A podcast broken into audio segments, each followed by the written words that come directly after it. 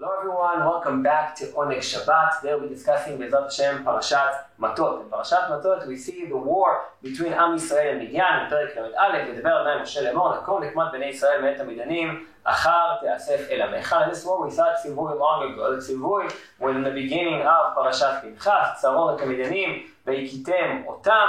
We see that um, already in the end of Perek Kaf Hey. For some reason, we won't speak about that right now, the war is delayed until now. What I want to show here, I want to show the idea of the leaders of Am Yisrael. See the leaders, we spoke about also last week, the entire, I think the end of, of uh, Sefer Bamidbar is a preparation to enter Eretz Yisrael. Right at the end, right next to Eretz Yisrael, we're at Gvul Midbar, we're at Din Recho, we're that close to Eretz Yisrael, we're preparing Am Yisrael to the next level. Here we see who the leaders of Am Yisrael are. Where can we see this? We see when they come back from the war. They come back from the war, ויביאו פסוק י"ב, ויביאו אל משה ואלעזר הכהן, ארץ ישראל, את השבי ואת המלכוח ואת השאר למחנה לאבות מואב אשר על ירדן ירחו. They bring it all back, פסוק י"ג we find, ויצאו משה ואלעזר הכהן, כל ישראל לקראתם מחוץ למחנה, ויקצוף משה על פיקודי החיל, שרה לפי שרה מותבים צבא מלחמה, ומשה חייתם כל נקבה.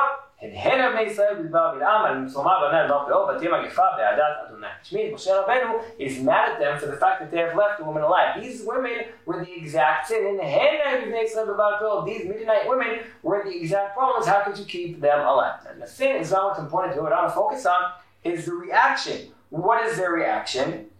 Nothing, which means לכאורה, שתיקה. שתיקה is כהודאה. That's exactly what they did. איך כמו משה רבנו said, הרגו כל אישה, כל זכר וטף וכל אישה ידעת איש למשכב זכר הרוגו, and that's what they go and they do. This seems to be a simple point. Moshe Rabbeinu said this is what they do. But no, this is a very big thing. The fact that the leaders are able to take responsibility for what was done, to say we made a mistake, is something extremely significant. Because we can contrast that to what we find, for instance, with Shaul. When Shaul, the same kind of situation, Am Yisrael comes back from a war, a war they were told to get rid of everything, the war against Amalek, and Shmuel out from Perek Tetzvav, and Am Yisrael um, takes from the tzon, while Shaul himself leaves Agag alive. Everyone takes what they want. Shaul gets to keep Agag. The Am gets to keep the tzon. And once Shmuel comes and tells, Shof, uh, tells Shaul what is the thing, why, why they call it tzon, why can I hear all the things, why have you not done what Hashem has told you to do? We see that Shaul, instead of taking responsibility, instead of just doing what he needed to do, we see that Shaul, instead of doing that, what he does is he blames the people. Instead of בפרק ט"ו, פסוק ט"ו, כמו שאול מהמלאקים, אשר חמל העם על מיטב הצאן והבקר, למען צבוח עלי אלוהיך ואת היותר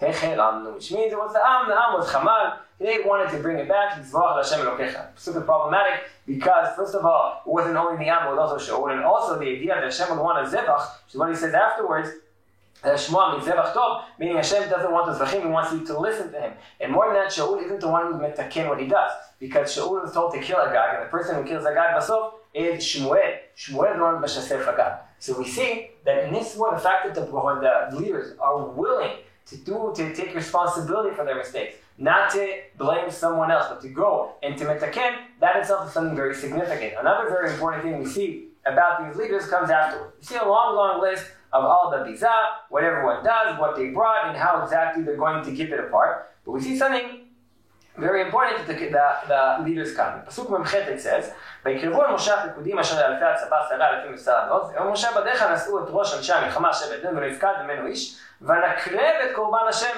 לכפר על נפשותינו לפני השם. Which means the גדלות of these leaders, the ability to see the miracle.